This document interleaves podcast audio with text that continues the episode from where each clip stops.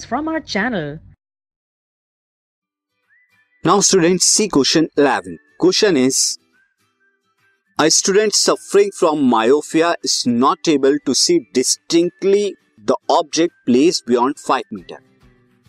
एक स्टूडेंट है जिसे मायोफिया का डिसीज है और इसकी वजह से वो डिस्टिंक्टली यानी दूर की चीज़ें नहीं देख पाता इसीलिए इस डिसीज को नियर साइटेडनेस भी कहते हैं यानी सिर्फ़ आप पास की चीज़ें देख सकते हैं दूर की नहीं तो पाँच मीटर से दूर की चीज़ें वो नहीं देख पा रहा है।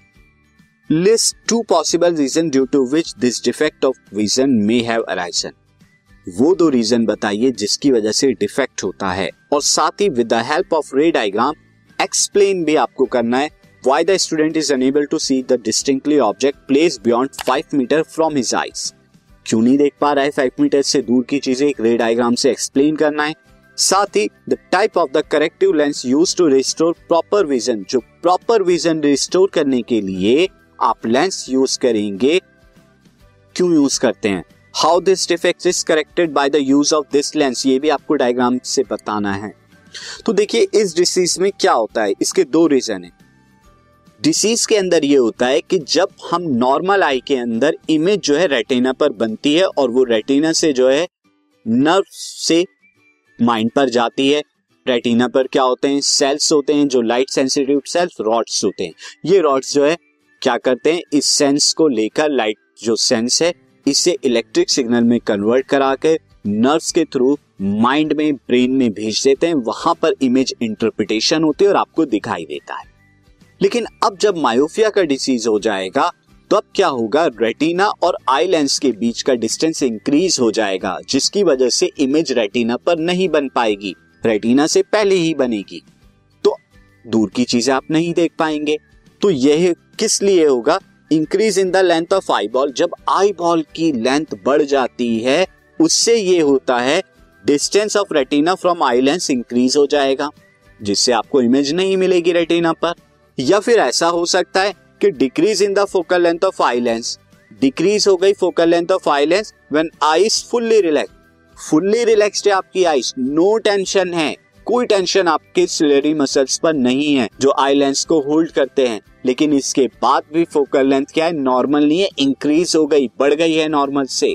और ऐसा इसलिए होता है क्योंकि ciliary muscle are not able to relax fully ciliary muscle जो होते हैं नॉर्मल कंडीशन पर भी रिलैक्स नहीं कर पाते और कुछ टेंशन उनमें रहती है। अब रे डायग्राम से समझते हैं होता क्या है। तो होता इसलिए ये आई लेंस और रेटिना के जो द्विच की दूरी बढ़ चुकी है तो आपको इमेज यहाँ पर पहले ही बन रही है।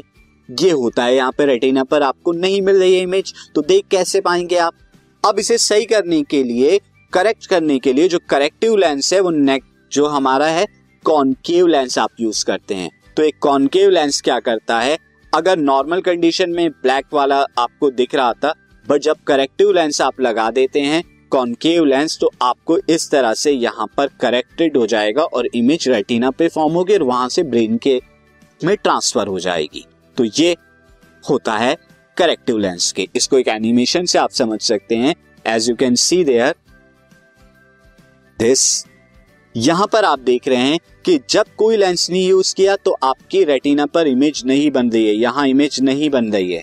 बट जब करेक्टिव लेंस कॉन्केव आपने यूज़ किया तो इमेज वहाँ पीछे बनना स्टार्ट हो गई। तो ये पूरी एक्सप्लेनेशन थी मायोफिया की।